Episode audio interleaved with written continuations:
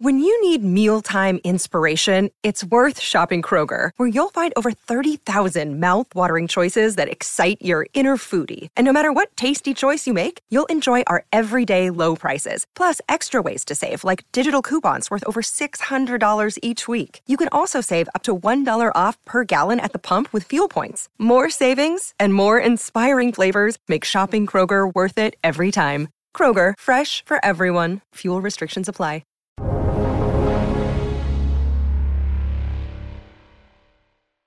Hey, welcome to the Real Vision Daily Briefing. Today is Thursday, September 16th. You know the year, it's 2021. I am your host, Dion Rabouin. I'm joined here by an inimitable panel. I have the spectacular Jack Farley and I have Ash Bennington. Guys, thanks so much for being with us. Great to be here, Dion. Great to be here, man. Yeah, look, we're going to run it down today. We've got this big US retail sales report, which defied expectations and beat out what the uh, the economist said that was going to happen. Uh, we've also we're going to talk about the market reaction to that, both stocks and bonds. Initially selling off, the S&P 500 coming back and maybe ending the day in the red. That's going to be something to watch. Certainly, we'll see where things pan out with that. We're also going to talk about gold and silver, and we've got a clip from James Aitken talking about central banks, interest rates, and what's going on with this taper that Fed Chair Jerome Powell signaled uh, last month at the Jackson Hole meeting. But first, our very own Ash Bennington is here. He was at the SALT conference in New York City, first year there in New York. Big changes as a result of the pandemic. Ash, tell us what you learned at SALT. You've got not one, but two stories for us, two dispatches from the SALT conference.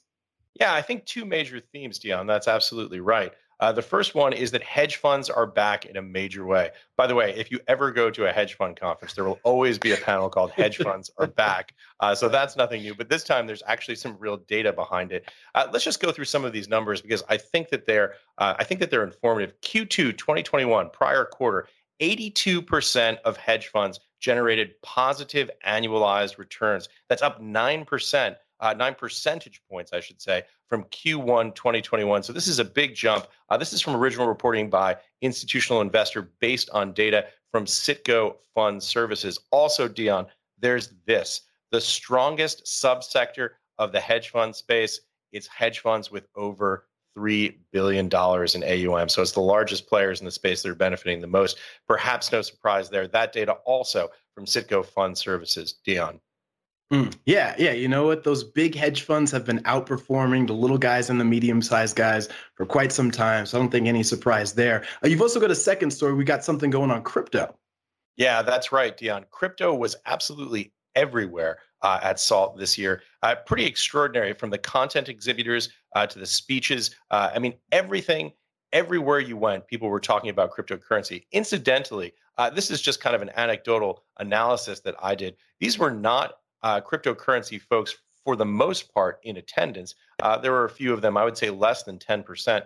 These were people from the hedge fund industry, people from the alternative asset industry, people from the traditional financial services space, folks from banks, folks from big hedge fund, private equity guys and gals. Everybody was talking about crypto. Why? Well, probably an obvious answer the returns, the price action, the volatility, but also this pervasive sense that there's an increasing sophistication in the crypto space, a maturation of the crypto space, uh, and the sense that there is going to be continually more overlap between the digital assets, crypto, distributed ledger tech space, and traditional finance. Look, this is a space that's maturing very quickly. Uh, there are clearly use cases that are coming up where traditional finance folks are going to find this functionality incredibly useful. It's a fascinating time to be there. I found it just absolutely surreal and kind of spellbinding to see this kind of collision of two worlds uh, the fund folks with the crypto folks. It's a cultural shift that's happening right now, and it just couldn't be a more interesting time to be in the space. Hmm. Yeah, yeah, absolutely. And I think that's, you know, definitely you talk about a shift there. That's absolutely what's happening. I know just a few years ago, crypto folks would have been laughed out of the building at a Skybridge Capital event like the SALT conference. Yeah, one of uh, an insider in the hedge fund space said to me, I was just talking to this really cool guy, and you've got to go talk to him. And I said, Well, what's his name? And he said, Oh, unfortunately, I forgot. And I said, Well, how am I going to find him? And he said, He's the only person here wearing a Darth Vader T-shirt. So it's still very much, uh, you know, a kind of a tale of two different cultures. Uh, but it's fascinating to see these people actually talking to each other, engaging in conversations, having the substantive dialogue, and you can only wonder what's going to come out of it. Mm. Absolutely, absolutely. Yeah, more more crypto. I think the more the numbers go higher, the more Bitcoin gets to fifty thousand, above fifty thousand. You know, people like money, and certainly if you manage money uh, and you're missing out on crypto, you're going to have clients who are going to say, "Hey, why why am I missing out on all these gains?" So well, well that's exactly right. You know, that's exactly right. Number go up generates people being interested, but also there is something happening here where there's some of the structural infrastructure elements that are coming into the space that are going to allow people uh, in traditional finance to participate in ways uh, that they didn't participate before. Uh, you know, I think I said uh, early 2021 was the year of the crypto prime broker. The fact that that was a phrase that people had heard in early 2021, and now you start to see some of the infrastructure catching up with that. And of course, there are also uh, traditional stories that you would expect. Uh, Anthony Scaramucci, of course, at Skybridge announced uh, a partnership with Nax uh, to launch the Unlocks Fund. This was a $250 million fund announcement concentrating on the DeFi space. What else, Dion? Yeah, and I know we're Real Vision. We've got something we want to tell people about with regard to the crypto space. Not wanting to miss out here, right? Yeah, that's exactly right, and it's coming up tomorrow. Uh, tomorrow, Real Vision is doing crypto gathering 2021.5. This starts at 10 o'clock in the morning Eastern Time. It's absolutely free for all Essential, Plus, Pro, and of course, Blacklist members. If you're new to Real Vision, you can get a six month subscription for Real Vision Essential for $99 and a free ticket. The price goes up at midnight tonight.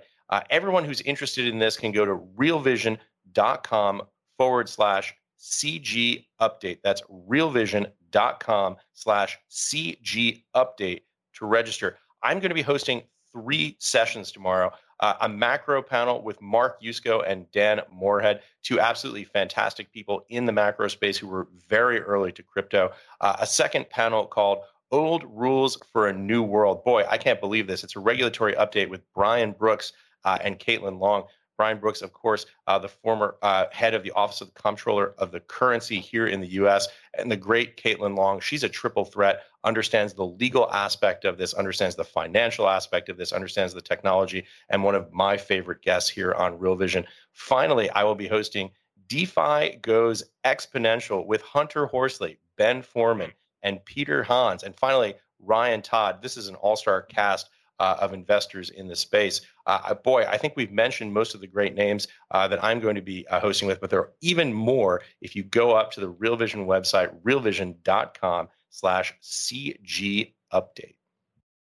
Okay, yeah, yeah, and that's that's going to be big because as you talked about those regulatory names, those legal names, I think that's where crypto is headed right now. Is you know SEC chair Gary Gensler clearly has the crypto space in his sights.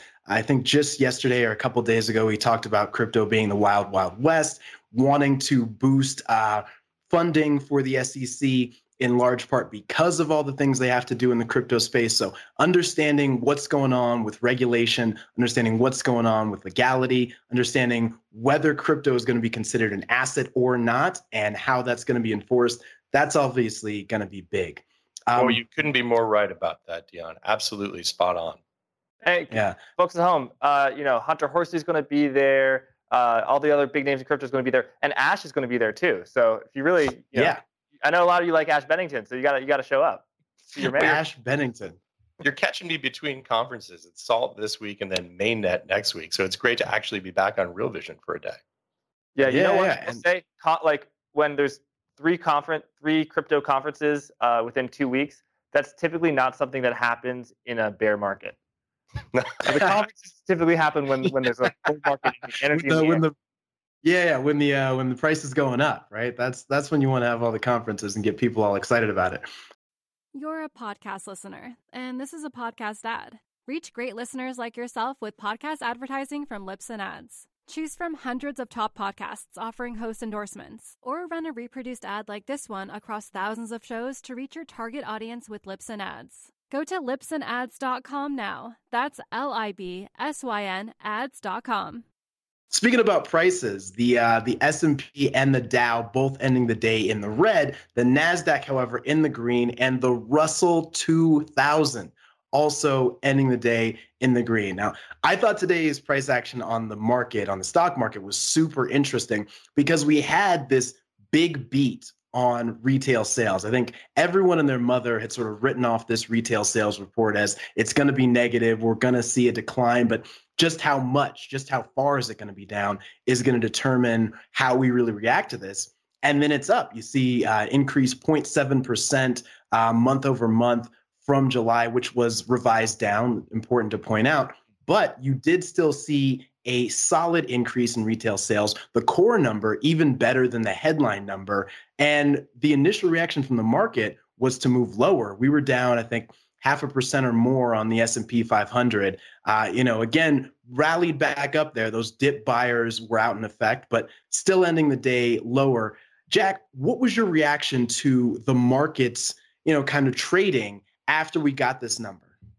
Well, Dion, the action in the bond market made sense. You had the 10 year note selling off, you had the 30 year note selling off. And if the economy is running hot, something that you probably want to sell is bonds because you can get return uh, elsewhere. And perhaps there also could be some inflation, which is kryptonite to bonds. Uh, and I think you had some yield curve steepening as well by maybe one or two basis points. Some of the action in the market that confounded me, Dion, though, was in the stock market. You alluded to it earlier. We saw some extreme weakness uh, in the S&P 500. That sort of at uh, you know around 11 a.m. it started grinding higher again, and we, we thought it was going to eke out a win at about 340. We were joking around that we are like the S&P 500 you know crashes one basis point. Uh, it's, uh, it's it's it's melting up one basis point. But yeah, now we're down something like uh, 14, 15 basis points or, or somewhere around there. Uh, but Dion, I, I want to go back to the retail sales figure. This was a huge beat, as you say. Um, 10 of the 13 categories registered increases in sales month over month. And the total number for the, the headline, I believe, was 0.7, uh, an increase in 0.7, when the median forecast by economists was a decrease in uh, by 0.7. And I think of the 67 economists in the uh, Bloomberg sort of survey, all but one of them forecasted that retail sales month over month would decline. There was one economist who said it would increase, and that was actually uh, Michelle Meyer, who was on Real Vision last month. So all but one hey. economist was was stymied by this reading. Dion, what what? Because I know you are a data person. Um, uh, tell us how you interpreted today's uh, uh, print. You know what was really interesting about it, Jack, was you saw this big beat as you talked about 0.7 when everyone was expecting a 0.8% drop, uh, 0.7% increase, but we're also up 15% uh, from a year ago, and we're 17.7% above pre-pandemic levels. That's indicative of an economy that's not slowing down, that's not sputtering, but when you dig in the details a little bit, you start to see, hmm, maybe this is a little bit worrisome. Obviously used cars down pretty significantly uh, goods down pretty significantly. You saw some of these the big increase was in non-retail or non-residential retail stores people doing a lot of buying online and what i think is interesting and that hasn't gotten as much play as maybe i think it should have is this inflation story because where you're seeing the real clawback or the pullback in retail sales even in a good report like this one is in places where you're seeing that inflation places like retail sales, uh, things like food. That's where you're not seeing the same kind of pickup that you saw in other places. People are shopping online. They're var- they're bargain and value shopping. This while folks still have trillions in you know we could call it dry powder but this is just folks with you know stimulus checks or those you know enhanced unemployment checks or the new uh, family tax credit from the biden administration sitting in their bank accounts. Well they should be going out and spending more. And I think the Delta variant may have played less of a role in this than people initially thought because folks, instead of going out, you know, and, and buying dinner every night of the week or making that big trip that they had planned, well, instead they went on Amazon and, and you know, bought some new stuff for their house or bought some new entertainment items or things like that. Uh, Ash, want to go to you. What did you think about this report and about the market reaction overall? I have to be honest, you just busted me. I was checking the price of Solana.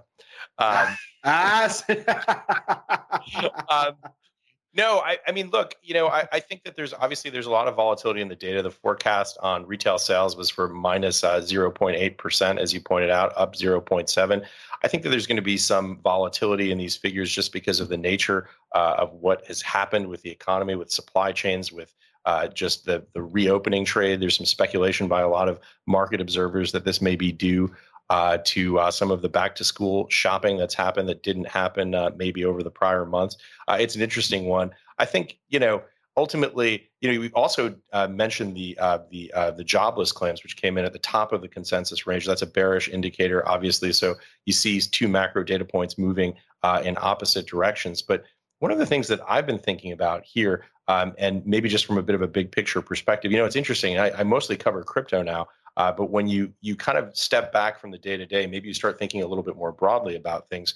And I'm just fascinated and and frankly frightened by all of these stories that we're hearing about uh, sort of the dysfunction of global supply chains, about what might be happening there, and and understanding what the underlying cause of that is. Most of the reporting that I'm seeing is about these sort of interesting, like anecdotal stories about you know what happens when uh, you can't get X, Y, or Z, or you have to pay more for it. But what's fundamentally happening here, you you begin to wonder, and I want to be very careful about the way I say this because clearly there were a lot of people in the uh, in the country who really needed help during the uh, during the COVID crisis. But you have to start to wonder at what point uh, massive intervention in markets by central banks and uh, through fiscal policy begins to cause distortions uh, of the aggregate levels of supply and demand for goods and services, and you know to what extent we can continue to support the economy without it having uh, implications for things like, example, global supply chains.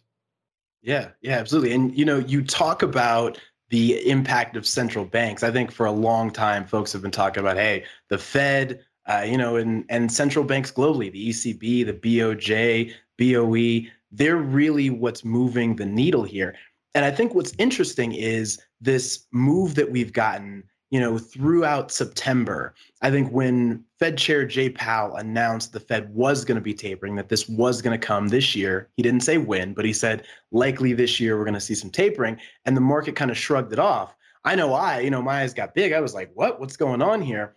And maybe now we're starting to see some evidence of the market's reaction to that but maybe not. Uh, we've got a clip here that I want to show folks. It's Real Vision CEO Raoul Pal, and he's talking with James Aitken. And this is going to be available tomorrow to all Real Vision Essential subscribers. The full interview. We're going to show you a clip, a quick clip here, uh, and James is going to be talking about this taper and the actual impact of the Fed not only taking place or not only announcing the taper, but what we can expect the result of the outcome maybe to be from the taper itself. So here's that interview. This is Raoul Pal talking with James Aitken. And just the last point on the taper, I think it's going to be one of the most well telegraphed uh, central bank actions in many, many years. I mean, we all know it's coming. They've told us it's coming and they're going to do it. And maybe they taper over eight months instead of 12, which is what interest rate markets seem to be expecting. But the test for raising policy rates is far more stringent, to use Powell's own words, and based on the US economy getting back to maximum employment. And the the the other thing that's slightly in the Fed's favor is that because the US Treasury has issued so many bonds so rapidly, you're actually going to see total net issue, net issuance of Treasury bonds is going to come off a bit through the term of the year. And because mortgage rates, mortgage loan origination has declined, there will be somewhat less supply of agency MBS as well. So I could be totally wrong about this. I mean, we shall see. But I would think that the taper itself, as well telegraphed as it is, is probably not as consequential for markets as the discussion over inflation, the labour market, and when any eventual policy rate hike may occur. All right. That was James Aitken of Aitken Advisors, the insider's insider. And that full interview, again, the full interview with Real Vision CEO Raoul Pal is going to be available tomorrow to Real Vision Essential, Pro, and Plus subscribers. So be sure and check that out. If you don't have Real Vision, get Real Vision. You can get that interview and watch the full thing. You know, James charges a lot of money for his research. And so if you're getting it right here, a full hour long interview with Raoul Pal, who's no slouch on the investment side himself, that's something you definitely want to check out. Um, I want to step back and actually, Jack, come to you on this. You know, I, I alluded to a little bit of that longer term market reaction and how the market overall is looking at this taper. You've got bond yields back up now. I think it's the 10 years at about 1.33% um, after today's action. You've got the Dow and S&P, NASDAQ as well, all kind of still high, but off of those all-time highs and kind of moving downward what's your your big picture view when you step back and look at what's going on in the overall markets well dion i have to say when talking about quantitative easing it's so hard to even have conversations and talk about it because up is down and left is right is sideways is vertical. For example uh, the central bank tapering its asset purchases it's going to be buying fewer 10-year notes let's say. Well when you buy 10-year notes uh, the yield goes down. So buying fewer of them means the yield should go up. Well, not so fast. We actually find that when central banks taper, um, well, um, well, actually, sorry, that the that when, uh, when central see, I'm confused right now. See when, when hey, sorry, take a take a breath, Jack. Take a breath. You, you got a lot to say. You got a lot you want to give the people. Take a breath and jump in there. Yeah. Well, um, the the ten year things actually ten year notes actually tend to decline um, because the market is pricing in growth, and it's also uh, in, increasing uh, risk or decreasing risk appetite. So I think that uh, you know, one thing, by the way, just about James Aitken, uh, he doesn't do free trials for his uh his no free trials. Yeah, no free trials. Yeah. This ain't Spotify. Yeah, yeah, exactly, exactly. Not Spotify.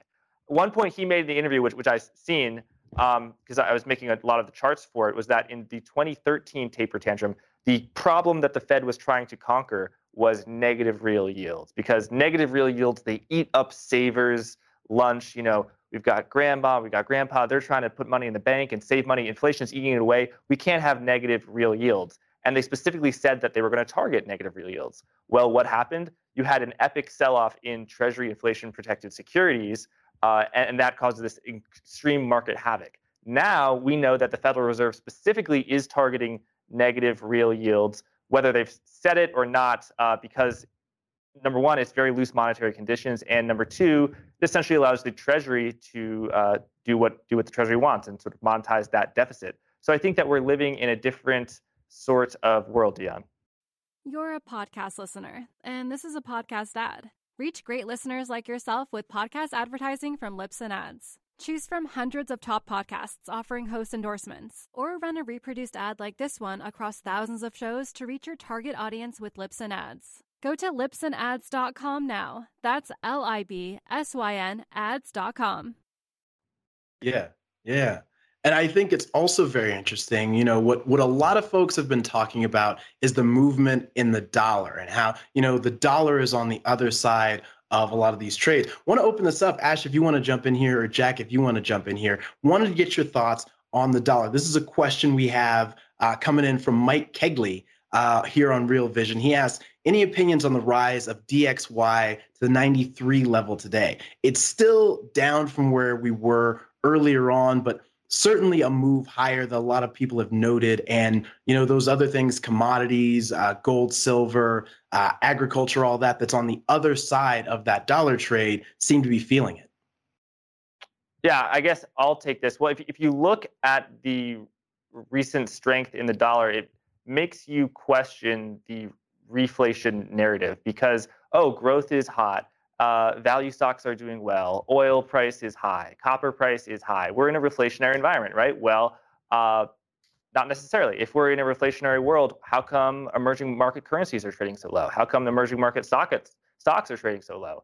How come the price of copper is high, but copper stocks aren't doing nearly as well? Maybe the market is thinking that this is sort of a you know a one night party and it's not going to last for a, a long time. Why is why is European stocks uh, going down? Uh, Roger Hirst had a great thing on uh, a Real Vision Pro where he charted the U.S. Uh, two 10 year two year spread relative to the ratio between the DAX and the S&P 500, and hmm. based mm. on where we now, uh, based on where we are now, the DAX should be much, much higher uh, to sort of confirm that trend.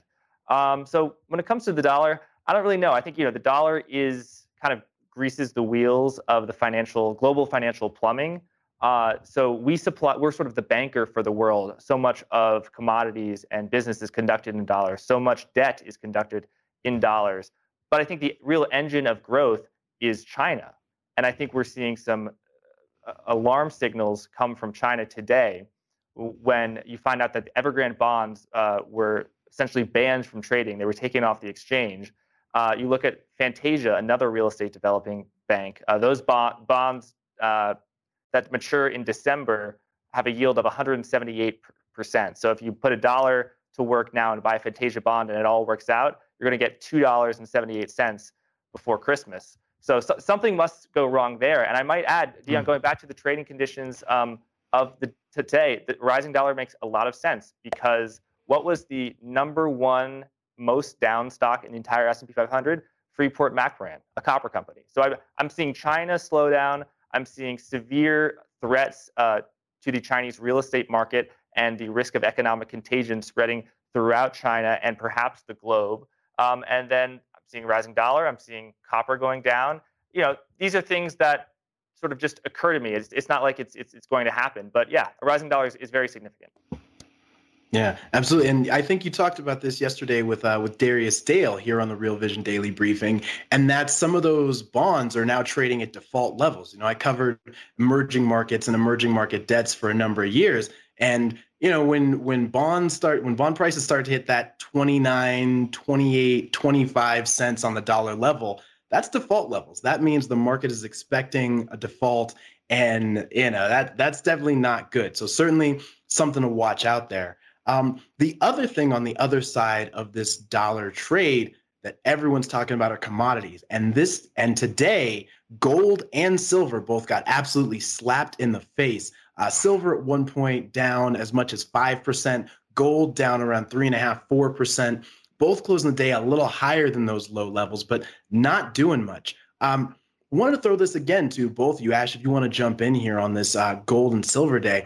I, I, was reading through the reports and they were saying, oh, the Philly Fed index came out a little hotter than expected. And it was a strong report from the Philly Fed, but I don't know too many traders that are buying on the Philly Fed report. Uh, they talked about the move in the dollar index, but the dollar index only about only up about 0.4% today. I'm wondering about this big move lower in gold and silver and what your thoughts are there. Well, I got to be honest with you. I'm not following the metals market very closely, and I could give some thoughts here, but probably not as well developed as you guys could. But let me jump into a previous point uh, that I wanted to pick up on, which is uh, understanding what's happening uh, at the Fed, because this is really the story. Obviously, mm-hmm. that's one of the key drivers in markets. And I, I, wanted to just give a little bit of context to make two points uh, on top of Jack's like sort of 500 level seminar uh, here for people who are really uh, watching the space very closely. If you're relatively new to the space uh, and you're trying to understand what's happening with the Fed, I think there are two things that you really need to bear in mind. Number one uh, is that what we're talking about here with the taper is the withdrawing uh, of this extraordinary monetary policy that we've seen effectively uh, since uh, the global financial crisis. We talk about that, you know, being hawkish. It's really not hawkish. It's just becoming somewhat less dovish at the margin. I think this is an incredibly important point uh, as the Fed begins to, in theory, uh, start to taper off the purchasing of some of those fixed income instruments in the market. And the second point is whenever you hear someone say, well, the Fed said X, they're going to do X by Y date. When you actually go in and look at the minutes, you actually go in and you listen uh, to the speeches uh, that the chairman uh, gives uh, or other members of the FOMC, you will see a list, particularly with Chair Powell, you will see a list of a series of qualifications. They don't just say, and hey, by the way, we're going to withdraw uh, some of this uh, accommodative policy by the end of the year. We're going to start to taper. taper. They're going to say, notwithstanding X, Y, and Z, depending upon the data, depending upon the implications, we believe it may be prudent at some day in the future between yes. today and the end of the year that we may, under some circumstances, begin to do X, Y, and Z. So this is a very Go ahead. I, I, felt like I know. I felt like I was watching Jerome Powell right there for a second. Yeah. like, Mr. Chairman. No. So go ahead, Ash. That's something that's never going to happen. But look, you know, it's just important, I think, to understand that because you know very often we we we sometimes speak in shorthand, and this was the point that I was making about uh, you know with Jack and uh, the great Roger Hirst doing their 500 level seminars. I don't know what's the postdoc level seminars that we get from uh, Roger Hirst you know, it's sometimes easy to uh, lose track of what's actually happening here, particularly when you're relatively new to markets. Look, we all began somewhere. We all began watching and trying to understand what's happening in markets. And for people who are new, boy, this is really complicated stuff. It's complicated stuff for us, and we watch it every day. Yeah, absolutely, absolutely. Um, Want to get to one last question, uh, Ash. Thirty second response from you on this. We've got Ralph Humphrey asks in the uh, the Real Vision chat, what was top of mind at Salt? Top of mind at Salt was just the incredible, pervasive, uh, just everywhere crypto, uh, and the fact that uh, you know some people were really excited about it, embracing it. I heard some of the uh, you know kind of more, let's say, old school type of people who have been in the uh, financial services space for a long time begin to grumble. I heard someone use the word capture, as in it's been captured by crypto. That was mm. not a compliment. Uh, but by and large, most people were pretty enthusiastic about it. The, the overwhelming sense I had was that it's a brave new world. Uh, we're beginning to see the union of those two spaces, and that's an incredibly exciting moment to be at.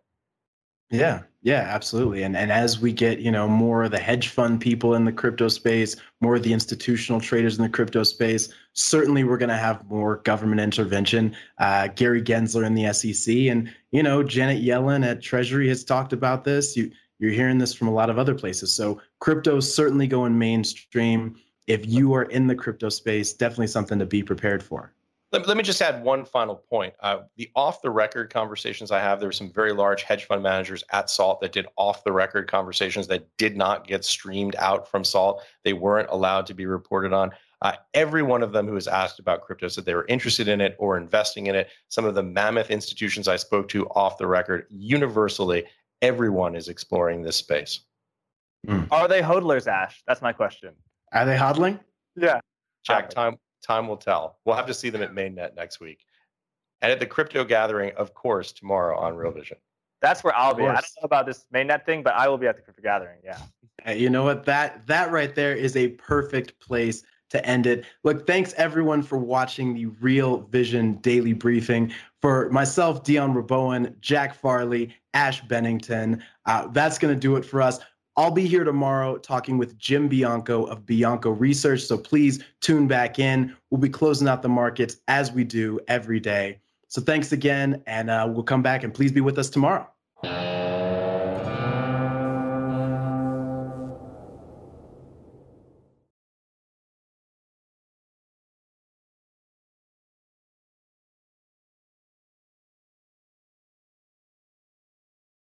You're a podcast listener, and this is a podcast ad. Reach great listeners like yourself with podcast advertising from Libsyn Ads. Choose from hundreds of top podcasts offering host endorsements, or run a reproduced ad like this one across thousands of shows to reach your target audience with Libsyn Ads. Go to libsynads.com now. That's L I B S Y N ads.com.